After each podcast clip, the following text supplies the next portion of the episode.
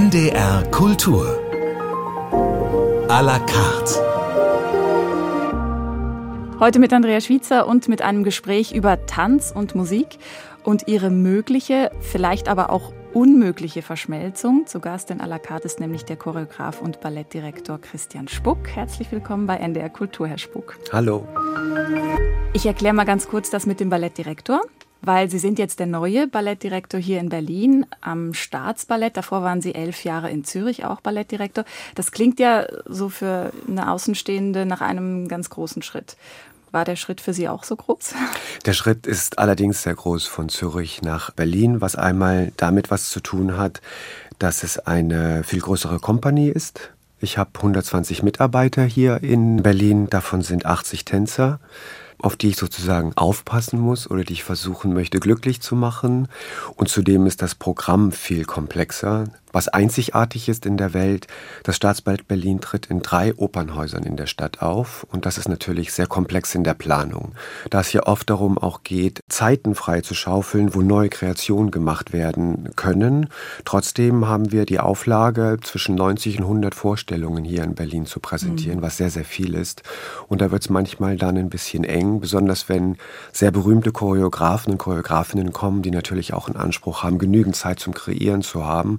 Und da ich selber Choreograf bin, kann ich das wirklich sehr nachempfinden und versuche das zu unterstützen. Über diese namhaften Choreografinnen Choreografen sprechen wir noch. Sie haben eingeladen für diese erste Saison hier in Berlin. Ich möchte allerdings noch mal zurückkommen zu dem, was ich eingangs gesagt habe, das mit dieser Verschmelzung von Tanz und Musik. Ich habe das jetzt so ein bisschen umformuliert, aber Sie haben in einem sehr schön, wie ich finde, Buch, was das Ballett in Zürich zu ihrer Verabschiedung herausgegeben hat, unter anderem den Satz gesagt, der Wunsch, Tanz und Gesang zu verschränken, ist eigentlich immer zum Scheitern verurteilt. Das klingt nach so einer lebenslangen Aufgabe. Naja, ich glaube, was ich damit gemeint habe, ist, um wirklich Tanz und Gesang auf der Bühne miteinander zu verschränken, würde ja heißen, dass der Tänzer oder die Tänzerin auch singt und der Sänger oder die Sängerin eben auch tanzt. Und das ist schwierig. Trotzdem finde ich, dass die Begegnung von Musikern und Musikerinnen auf der Bühne oder am Orchestergraben und Tanz auf der Bühne was unendlich Schönes ist.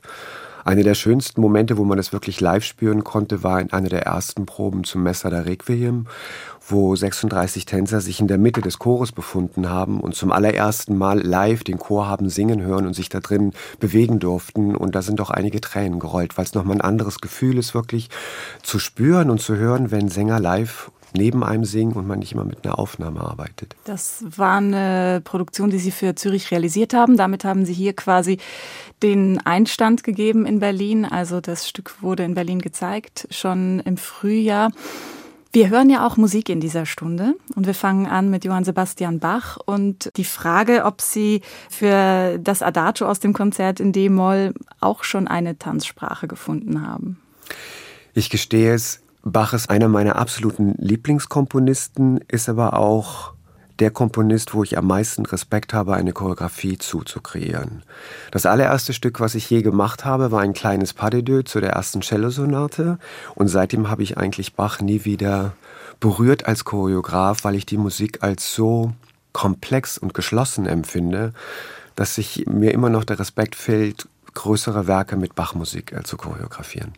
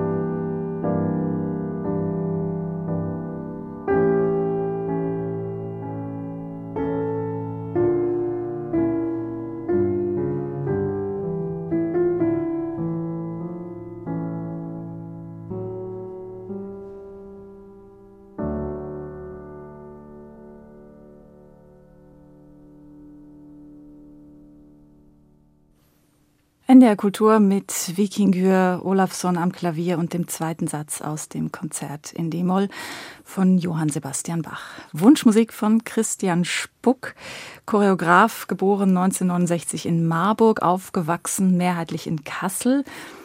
Was war das für eine Kindheit, Herr Spuck?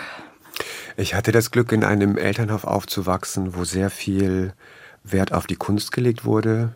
Ich habe eine Zwillingsschwester und zwei Brüder und wir durften alle ein Instrument lernen zu Hause. Es wurde bei meinem Großvater viel Hausmusik gemacht. Meine Eltern haben uns relativ früh ein Schauspiel-Jugend-Premierenabonnement geschenkt. Das heißt, wir konnten sehr viel schon äh, in jungen Jahren ins Theater gehen. Meine Eltern haben uns auch regelmäßig mitgenommen zu den Kasseler Sinfoniekonzerten und haben oft vorher auch die LP dann schon eingekauft, dass wir uns vor die Musik anhören konnten. Also als Jugendlicher geht das einem manchmal ein bisschen auf die Nerven. Das findet man eigentlich nicht so cool. Man möchte lieber draußen abhängen und Fußball spielen. Aber ich bin Ihnen natürlich heute sehr dankbar, dass Sie mir den Zugang zu dieser Welt so einfach ermöglicht haben. Aber waren Sie ein Fußballspieler? Überhaupt nicht. Überhaupt nicht. Ich wurde immer als letztes gewählt, wenn Fußballmannschaften bei uns draußen gewählt wurden mit den ganzen Nachbarskindern und stand dann auch immer im Tor. Aber es war immer noch aufregender, als jetzt ein Instrument drin zu üben. Sie haben Klarinette gespielt. Richtig. Spielen Sie noch? Nein.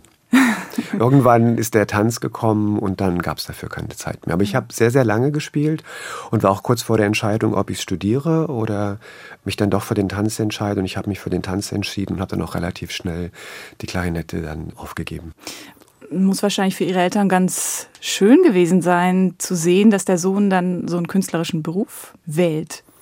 Also erstmal haben das meine Eltern, glaube ich, gar nicht als so schön empfunden, wie ich ihnen beim Abendessen berichtet habe, nachdem ich zweimal ich war in Köln und Frankfurt heimlich an den Hochschulen vortanzen, obwohl heimlich? ich gar, heimlich, ja, ich habe das meinen Eltern nicht erzählt. Und ich hatte auch überhaupt keine professionelle Vorbildung als Tänzer. Ich habe ab und an so ein bisschen Hobbyballett gemacht und habe dann meinen Eltern beim Abendbrot gestanden, dass ich gerne professioneller Balletttänzer werden möchte und meine Schule aufgebe. Und da haben meine Eltern, und ich bin ihnen bis heute dafür unendlich dankbar, gesagt, nein, erst machst du die Schule fertig und dann kannst du dich entscheiden, ob du Bundeswehr machst oder Zivildienst. Ich habe mich dann für Zivildienst entschieden in einer psychosozialen Einrichtung in Frankfurt und habe dann erst angefangen mit Ballett. Das heißt, wie ich in Stuttgart an der John Krenko Schule angefangen habe, war ich bereits 21 und meine Kommilitonen waren alle 15. Es war ein bisschen schwierig und ich war natürlich auch traurig über diese Forderung meiner Eltern. Aber relativ schnell habe ich dann gemerkt, dass das genau die richtige Entscheidung gewesen ist. Mhm. Wie kam Sie denn überhaupt zum Ballett? Also wenn Sie sagen, hobbymäßig Ballett gemacht, da muss es doch irgendwie einen Moment gegeben haben, wo Sie gesagt haben, ja, aber das ist meine Welt. Ich habe eigentlich als Jugendlicher immer Schauspiel gemacht, in so einer kleinen Theatergruppe, Aktionstheater in Kassel. Das hat mir wahnsinnig viel Spaß gemacht, weil mit Sport konnte ich irgendwie nie landen. Meine Eltern haben mich versucht, in Basketball unterzubringen, im Ruderclub unterzubringen. Das hat einfach nicht funktioniert. Und in dieser Schauspielgruppe bin ich sehr, sehr schnell sehr glücklich geworden. Aber dann gab es einen Schlüsselmoment. Und zwar hat meine Mutter mir gesagt, dass wir abends, wir hatten damals keinen Fernseher zu Hause, dass wir abends zu den Nachbarn gehen und uns eine Ballettaufführung anschauen im Fernsehen, nämlich Romeo und Julia von John Krenko mit Marcia Heide in der Titelpartie und Richard Cragen. Mhm. Und ich saß vor dem Fernseher und war wie gebannt. Also ich hatte das Gefühl, da sehe ich das, was ich eigentlich wirklich machen möchte aber habe mich gleichzeitig dafür auch geschämt. Ich habe das niemandem erzählt. Ich wusste, das ist das, was ich will, das berührt mich, das spricht irgendwie zu mir. Aber es hat sehr lange gedauert, bis ich das auch wirklich formulieren konnte. Es war einfach eine andere Zeit. Jungs haben Fußball gespielt und zum Ballett gehen, mm, das kam nicht so gut an bei den Mitschülern und Mitschülerinnen. Sie sind dann genau diesen Weg gegangen an die John Cranko Schule, Sie haben es gesagt, wo Marcia HD ja auch selber getanzt hat und die sie dann später geleitet hat. Das ist ja in Deutschland sozusagen die Traditionsschule oder auch das Traditionsballett schlechthin, wenn wir ans Stuttgarter Ballettwunder denken. Was war davon so Anfang der 90er Jahre noch so spürbar? Ich war in der Schule und habe relativ wenig mitbekommen, weil ich so mit mir selber beschäftigt war, um auf diesen Level zu kommen. Bin auch zweimal sitzen geblieben, musste die Klasse wiederholen. Hab aber mitbekommen, dass es beim Stuttgarter Ballett damals recht turbulent zuging. Es waren die letzten Jahre von Marcia Heide, bevor mhm. sie dann die, die Direktion aufgegeben hat. Also es war so ein bisschen Umbruchstimmung dort. Nach längerem Hin und Her und ich war dann in Brüssel, habe dort getanzt bei Rosas, habe ich dann im Endeffekt doch einen Vertrag beim Stuttgarter Ballett bekommen und es war der letzte Tänzervertrag, den Marcia Heide je rausgegeben hat. Und Darüber bin ich ein bisschen stolz. Kleines Leuchten in den Augen, das ja, ist wirklich schön. Naja, ich, ich bin mit, also ich verehre Marcia Heide wirklich sehr und habe auch großes Stück für sie mal choreografiert und wir sehen uns regelmäßig, wir mögen uns sehr gerne, sind befreundet. Sie kommt jetzt auch wieder nach Berlin, wenn ihr Don Rüsschen zurückkommt. Also es ist schon eine sehr, sehr wichtige Persönlichkeit und eine wirklich ganz, ganz, ganz große Tänzerin. Bleiben wir bei den großartigen Frauen. Wir hören gleich Nina Simone mit Strange Fruit. Warum haben Sie sich das ausgesucht? Nina Simone finde ich eine absolut faszinierende Künstlerin, besonders wie sie dann später politisch aktiv geworden ist und für Civil Rights in Amerika gekämpft hat. Und diese Strange Fruits sind ja leider Schwarze, die gelyncht worden sind und an den Bäumen aufgehängt wurden. Also ein sehr, sehr trauriges Thema. Und dass diese großartige Künstlerin mit Kunst versucht, darauf aufmerksam zu machen, finde ich absolut bewundernswert. Southern trees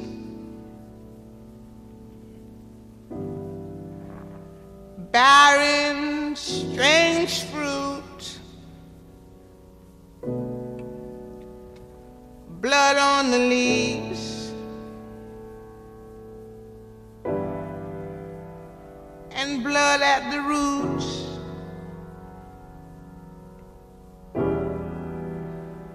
Black bodies swinging in the southern breeze.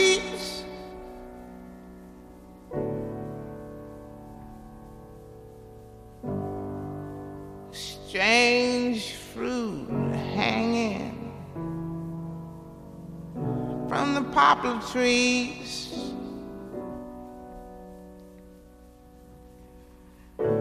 Pastoral scene of the gallant South.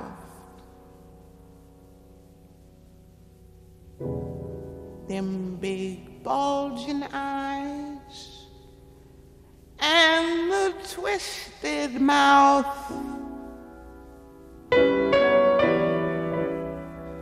Scent of magnolia, clean and fresh.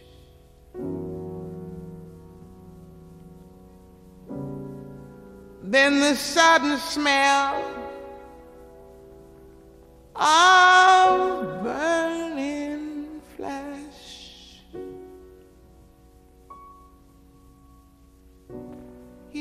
A fruit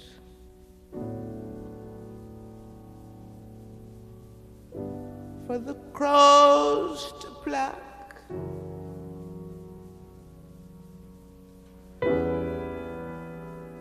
For the rain to gather, for the wind to suck, for the sun.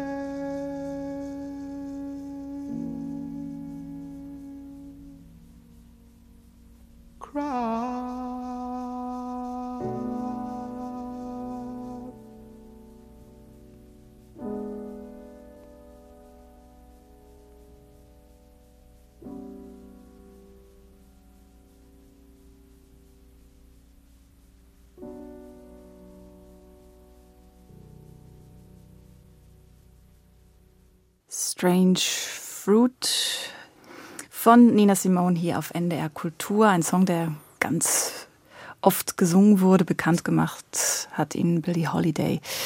Christian Spuck hat sich die Musik gewünscht, sitzt hier, erzählt von seiner Ausbildung an der John Cranko Schule in Stuttgart, wo sie dann auch selbst choreografiert haben. Wie kam es dazu, zu diesem Wechsel, so schnell auch? Ich hatte immer Lust zu choreografieren und bevor ich dann zum Stuttgarter Ballett gegangen bin, habe ich ein Jahr lang bei Rosas, einer zeitgenössischen Kompanie in Belgien gearbeitet, wo wir Tänzer sehr viel selber choreografisches Material erstellen mussten, aus denen dann die Chefin Antereste Kersmacker Produktion gebastelt hat. Und irgendwie ist dann der Wunsch entstanden, auch mal ein eigenes Stück zu machen. Und ich habe dann in meiner ersten Spielzeit noch unter Marcia Heide ein kleines Pas de deux gemacht. Und es hat dann der neue Direktor Reed Anderson mit ins Repertoire, also ins Programm aufgenommen, was mich damals natürlich unfassbar stolz gemacht hat. Mhm.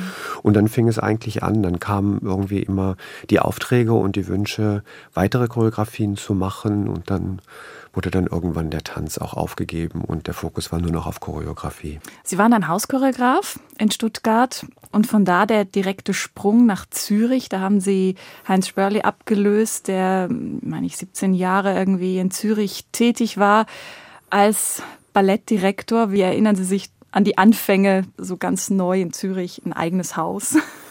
Das muss aufregend gewesen sein. Das war sehr aufregend. Ich hatte auch sehr viel Respekt davor zum allerersten Mal eine Company zu leiten. Und ich habe den Beruf als Ballettdirektor vorher nie ausgeübt und habe mich versucht vorzubereiten, habe verschiedene Workshops gemacht über Leitungsverhalten und Besprechungen und Bücher gelesen, wie man ähm, ja mit so einem Team mhm. umgeht. Und hat's geholfen? Das hat überhaupt nichts genützt. Das hat natürlich gar nichts genützt, sondern es gab natürlich viele Konflikte und Schwierigkeiten und ich musste sehr viel lernen. Wobei man auch immer sagen muss, ich leite das ja nicht alleine. Ich habe immer ein Team hinter mhm. mir und habe die Möglichkeit, dieses Team selber auszuwählen. Und gerade in Zürich das Team war unglaublich stark und hat wahnsinnig zusammengehalten. Mhm. Und nach so den ersten ein, zwei Jahren ist das dann richtig geglückt beim Ballett Zürich. Also wir haben da eine sehr, sehr schöne Zeit gehabt und auch vor allem eine sehr erfolgreiche Zeit. Mhm. Stimmt es, dass Heinz Spörle Ihnen Hausverbot gegeben hat bis zum ersten Arbeitstag? Ich will mal so sagen, dass der Übergang etwas schwierig gewesen ist. Ja, ja, das stimmt. Und dann, ja, wirklich der Erfolg, der sich sehr schnell eingestellt hat. Sie haben da viele Stücke gemacht. Ich habe auch das Buch erwähnt, was das Ballett Zürich jetzt herausgegeben hat. Da sind ganz viele tolle Bilder drin mit den ganzen Stücken, die nicht nur Sie choreografiert haben, aber die Sie gezeigt haben in Zürich. Wenn Sie sich so die Bilder anschauen, Gibt es eine Produktion, die für Sie ganz besonders war jetzt in den letzten elf Jahren oder eine, die Ihnen besonders viel abverlangt hat oder wo Sie gemerkt haben, da ist bei Ihnen irgendwie was passiert, vielleicht auch künstlerisch? Also ich glaube, dass sicherlich Messer der Requiem, also das Verdi-Requiem, was wir choreografiert und inszeniert haben, da ein Meilenstein gewesen ist. Und es wird ja auch im Juni dann wieder in Berlin zu sehen sein. Das war eine sehr, sehr aufregende Zeit mit den Tänzer, Tänzerinnen, Sänger und Sängerinnen zusammen. Das hat so das ganze Opernhaus Zürich zusammengebracht und alle haben da dran mitgearbeitet. Das war sehr aufregend. Und eine zweite Produktion war sicherlich Das Mädchen mit den Schwefelhölzern von Helmut Lachenmann, was ja eine sehr, sehr komplexe und schwierige Musik ist. Und da hat mich vor allem beeindruckt, wie die Tänzer und Tänzerinnen diese Musik angenommen haben und wirklich auswendig gelernt haben, um das sehr exakt und sehr präzise auf der Bühne umzusetzen. Schön war, dass Helmut Lachenmann die letzten drei Wochen der Produktion selber vor Ort war, im Ballettsaal gesessen hat, mit den Tänzer und Tänzerinnen zusammengearbeitet hat und man sich so auf Augenhöhe begegnet ist. Und er ist einfach ein ganz fantastischer Komponist und Künstler. Und das waren schon bewegende Tage da in Zürich. Und das dann auch so ein vielleicht erstmal sperriges Werk für den normalen Zuhörer dann auch so einen Zuspruch gefunden hat, dass die Vorstellungen alle ausverkauft waren, das war schon toll. Außerdem wurde es dann auch gewählt zur besten Produktion des Jahres, ja. was natürlich die Kompanie mächtig stolz gemacht hat. Mhm. Sie waren ja aber nicht nur in Zürich in den ganzen Jahren. Ich würde ganz gern auf ein Gastspiel, was Sie gemacht haben, noch kurz eingehen, als Sie beim Bolschoi waren. Das ist ja auch schon ein sehr ein traditionsreiches Haus und da kommt man ja jetzt so als normal und nicht unbedingt hin. Wie muss ich mir das vorstellen? Ist das noch so in dieser russischen Balletttradition geführt oder hat sich das auch gewandelt?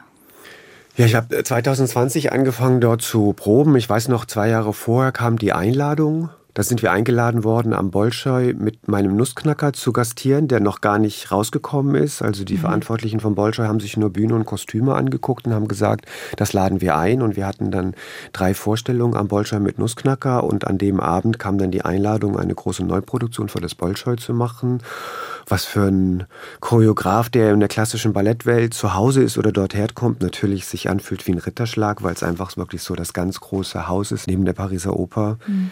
Das war eine sehr aufregende Zeit aus verschiedenen Gründen. Einmal war es mitten in der Pandemie, also in der Zeit von Corona, was mir auch ermöglicht hat, dort mehr zu proben weil in Zürich wir leider einen Shutdown hatten und mhm. wir keine Vorstellung geben konnten und auch nicht arbeiten durften.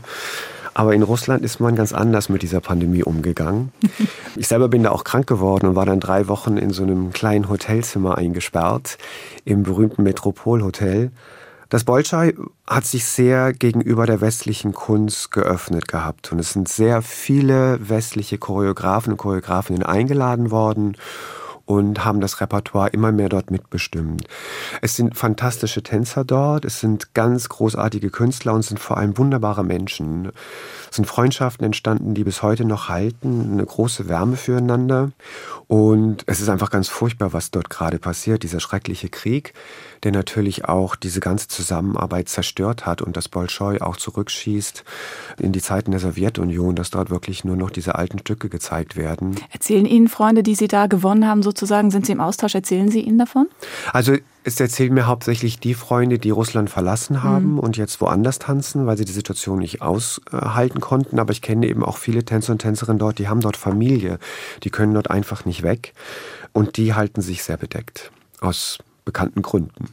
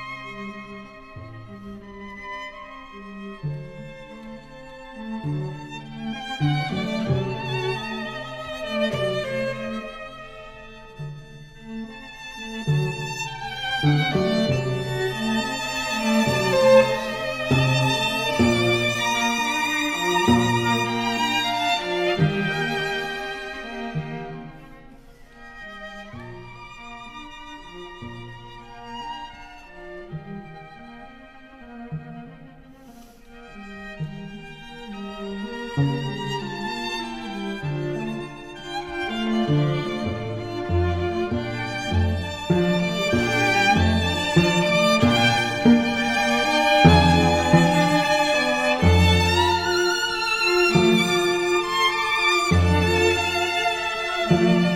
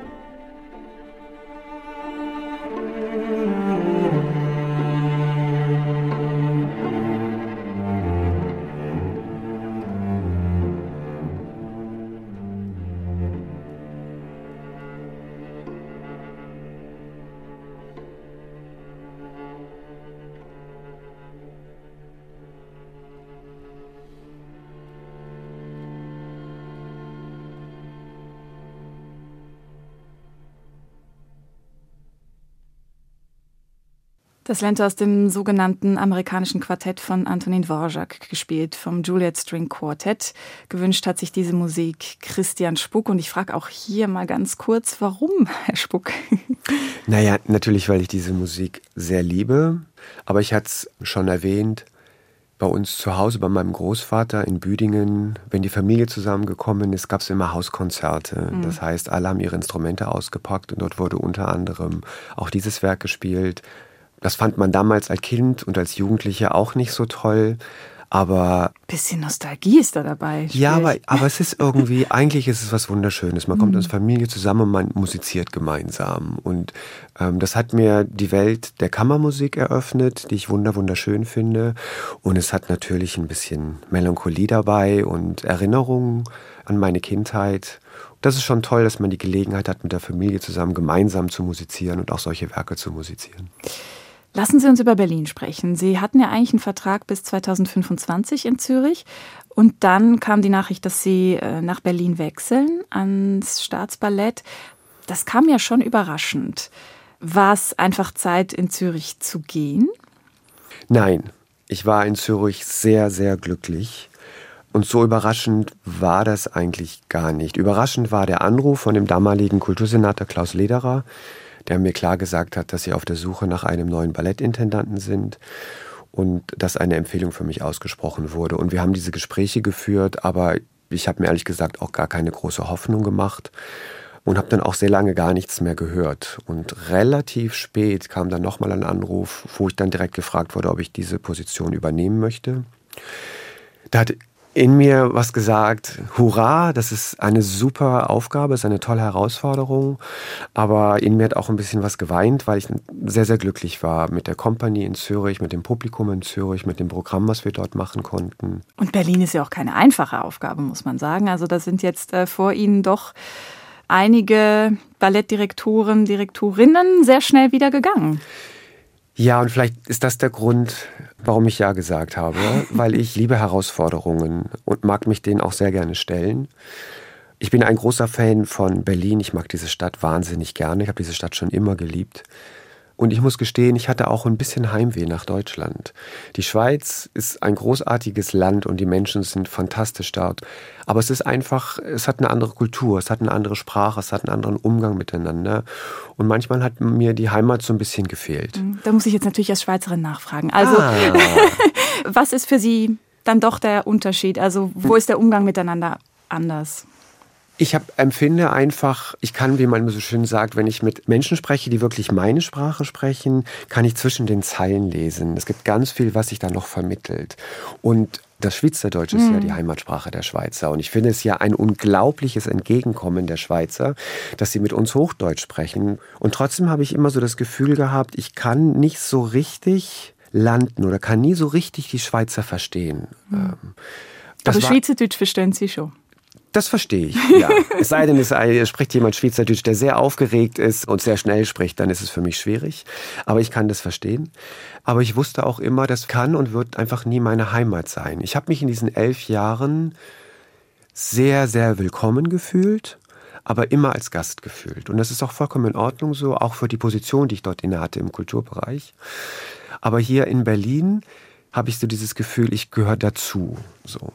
Und vielleicht habe ich mich danach ein bisschen gesehen. Mhm. Außerdem bin ich davon überzeugt, wenn es am schönsten ist, soll man gehen. Mhm. Wir haben zum Beispiel so Screenings gemacht, wo die Produktion auf den Vorplatz vom Opernhaus übertragen wurde. Mhm. Und da kamen bis zu 20, 30.000 Menschen. Da wurden dann die Tramwege gestoppt, weil alle irgendwie Ballett sehen wollten. Das war schon ein Ereignis. Mhm. Und dann ist irgendwann auch die Frage, was kann dann noch kommen? Und ich finde auch, Kunst ist etwas, was lebt und was sich verändern sollte. Und ich bin kein großer Fan davon, wenn zu lange die gleiche Stimme so eine Company leitet. Also ich kann das natürlich total gut nachvollziehen mit dem Gastsein und äh, irgendwo ankommen, sich zu Hause fühlen. Aber bleiben wir doch noch bei dieser Geste des Willkommenheißens und auch bei der Sprache. Also in Berlin ist ja der Ton dann doch auch teilweise ein bisschen rau. Man kann jetzt nicht sagen, also viele haben sich gefreut, dass sie diese Position übernehmen, aber es gab auch Kritik natürlich. Unter anderem habe ich gelesen, drastisch ausgedrückt ist Christian Spuck so geeignet, das Staatsballett Berlin zu führen, wie Justin Bieber das Amt des Chefdirigenten der Berliner Philharmoniker auszufüllen. wenn Sie sowas lesen, wenn Sie sowas hören? Wie gehen Sie mit dieser Art von Kritik um? Also man ist Kritik immer ausgesetzt. Das als bringt, Tänzer natürlich. Als Tänzer schon, als Choreograf und auch als Direktor und jetzt als Intendant werde ich immer Kritik erspüren müssen. Ich wünsche mir, dass manchmal Kritik weniger persönlich ist. Das ist ja empfinde ich eher als eine persönliche Kritik, da ich auch weiß, dass die Journalistin, die das geschrieben hat, in Zürich gerade mal zwei Produktionen gesehen hat, also meine Arbeit gar nicht richtig mhm. kennt. Also ich kann das vielleicht auflösen an der Stelle. Das war in der FAZ von Wiebke Hüster und in Hannover kennen wir sie natürlich jetzt auch seit dem Frühjahr, weil sie Opfer war des Hundekot-Skandals, also wo Marco Göke eben Hundekot ihr ins Gesicht geschmiert hat. Insofern, also sie ist aus Marco Gökes Sicht mit ihm nicht so zimperlich umgegangen, mit ihnen aber scheinbar auch nicht. Also das ist ja schon etwas, was mit einem was macht. Natürlich macht das was mit einem, das verletzt einen. Und es verletzt einen zutiefst. Und es verletzt einen dann erst recht zutiefst, wenn ich weiß, dass gar nicht das Wissen über die gesamte Arbeit vorhanden ist, weil ich weiß ja ganz genau, wann welche Journalisten und welche Journalistinnen zur Produktion kommen.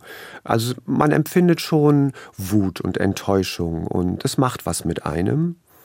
Man lernt das aber auch dann abzustreifen, weil ich das Glück habe, mir eine Position über Jahrzehnte erarbeitet zu haben, wo ich kreieren darf. Ich darf Dinge machen, ich darf Dinge gestalten, ich darf Menschen einladen, die gestalten. Ich kann den Plattform geben zu kreieren. Und das ist was Großartiges. Und das wird immer stärker sein als jemand, der immer nur Kritik übt.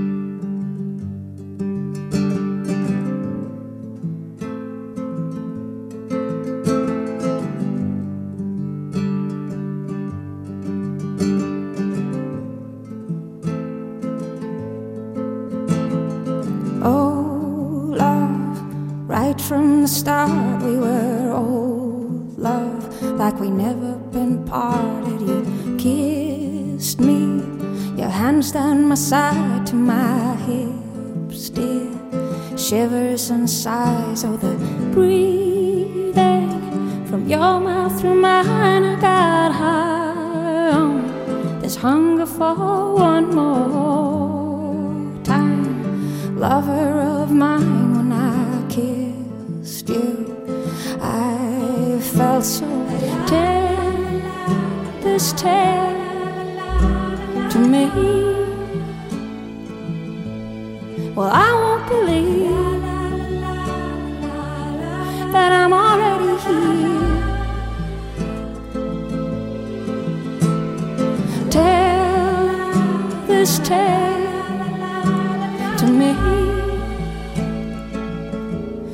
No, I won't believe that we're already here. Oh, love, you covered my skin with your eyes as they found me. I kissed you, danced in your scent, and fell into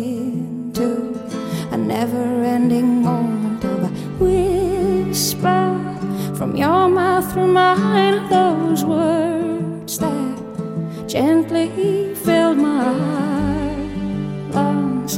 Lover of mine, when I'm with you, I forget how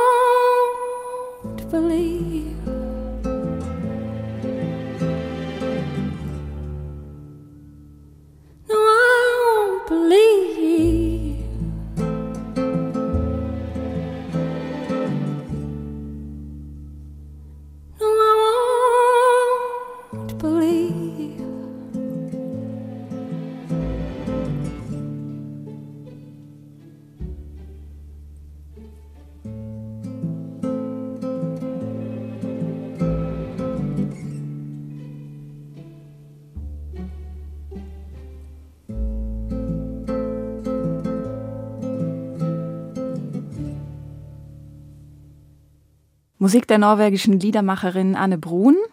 Und für alle Fans, ich weiß nicht, Christian Spuk, ob Sie dazugehören, am 17. Oktober singt sie im Admiralspalast in Berlin und am 24. Oktober bei uns im Norden in der Fabrik in Hamburg.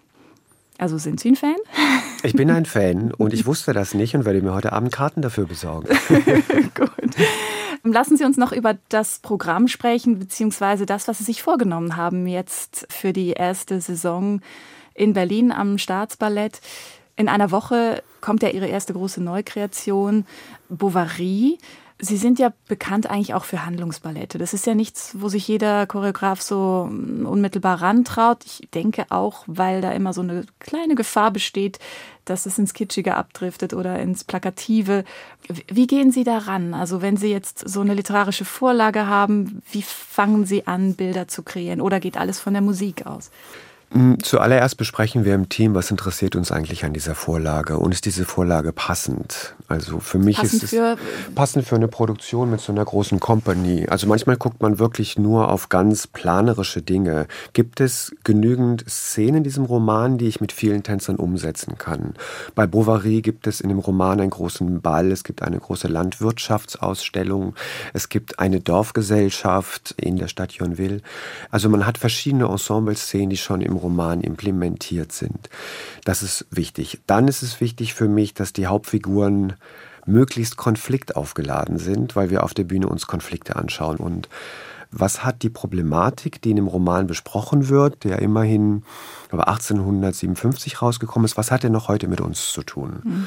Und da sind wir alle sehr fündig geworden bei Emma Bovary und deswegen haben wir uns entschieden, daraus einen großen Tanzabend zu machen, Wichtig ist, glaube ich, auch die Musikauswahl bei so einer großen Produktion, die relativ schwierig gewesen ist, aber wir sind jetzt mit der jetzigen Auswahl eigentlich sehr glücklich. Jetzt, wie auch die Orchesterproben anfangen, ist das schon sehr aufregend, die Klavierkonzerte von Camille Saint-Saëns zu hören, die man relativ selten hört, die auch noch nie vertanzt wurden. Und dem gegenüber setzen wir den zeitgenössischen Komponisten, der noch lebt, Thierry Pécou, der in Rouen lebt, also aus der gleichen Ecke kommt, wo die Geschichte mhm. auch spielt. Und das alles ist ein sehr, sehr aufregender Prozess, immer mit dem Wunsch auch, das Genre Handlungsballett neu zu beleuchten und zu gucken, wie kann man es vielleicht etwas weiterdenken, damit das eben von seiner Süßlichkeit und von seiner Einfachheit ein bisschen befreit werden könnte, eventuell. Ich sehe Sie ja lächeln, aber das, was Sie erklären, das klingt sehr, das klingt sehr technisch. Äh, wo ist hier das Feuer für, für diese Emma?